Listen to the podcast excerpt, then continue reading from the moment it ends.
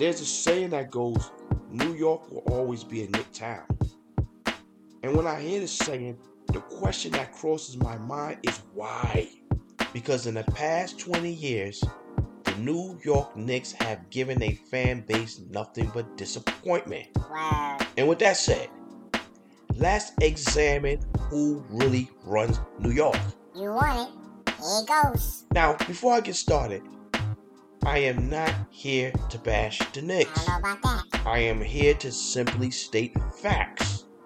Fact number one Since coming to Brooklyn in 2012 2013 season, the Brooklyn Nets have had a better record than the New York Knicks every year, with the exception of the 2012 2013 season.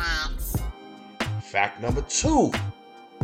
Since coming to Brooklyn in 2012 2013, the Brooklyn Nets have had more playoff appearances than the New York Knicks. Keep it going. Since coming to Brooklyn, the Nets have beaten the Knicks 20 out of the last 36 matchups, which includes the last four straight. So, with this say? One have to wonder why is the narrative that New York will always be a Knick town constantly being pushed? Does that mean if the Nets win the next three championships and the Knicks don't even make the playoffs, are we gonna still run around and say this is a Knick town? Outside of last season where the Knicks won 41 games, New York haven't made the playoffs since the 2012 and 2013 season. So for those that's saying that New York will always be a Knick town, you are delusional. Because let's be clear, Spike Lee, who is clearly one of the Knicks' biggest fans, during them years when the Knicks weren't making the playoffs, guess what Spike was popping up at? The Barclays Center. So don't let these people tell y'all that foolishness about this is going to always be a Knick town. That is inaccurate. The Nets have the better record. They have the bigger stars. In my opinion, they have the better arena. They have a Hall of Fame coach. They have a better chance of winning the championship.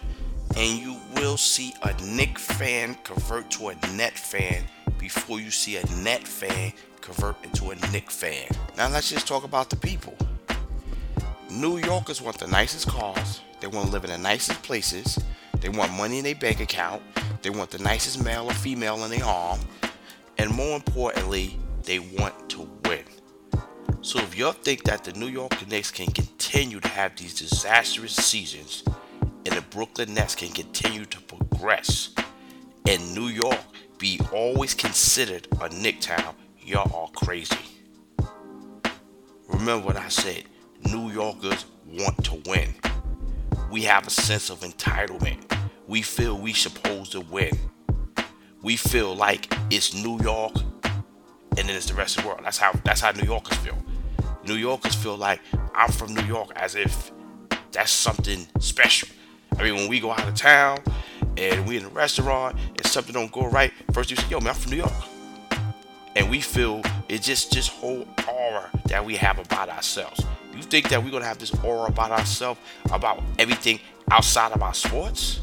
Please, I'm gonna say like this: Nets continue to progress, bring a championship to the city because New York clearly couldn't do it since 1973, and I promise you, most of their fans will jump ship and they be riding with Brooklyn. With that, I'm Independent Rob, and I want to thank you for listening to Basketball Talk with Independent Rob and whatever platform you're listening to this podcast on. Hit that subscribe and like button. Peace. I'm out. My name is Daryl, and I do a lot of long distance driving. When I'm driving, I enjoy listening to Basketball Talk Independent Rob. Love the content.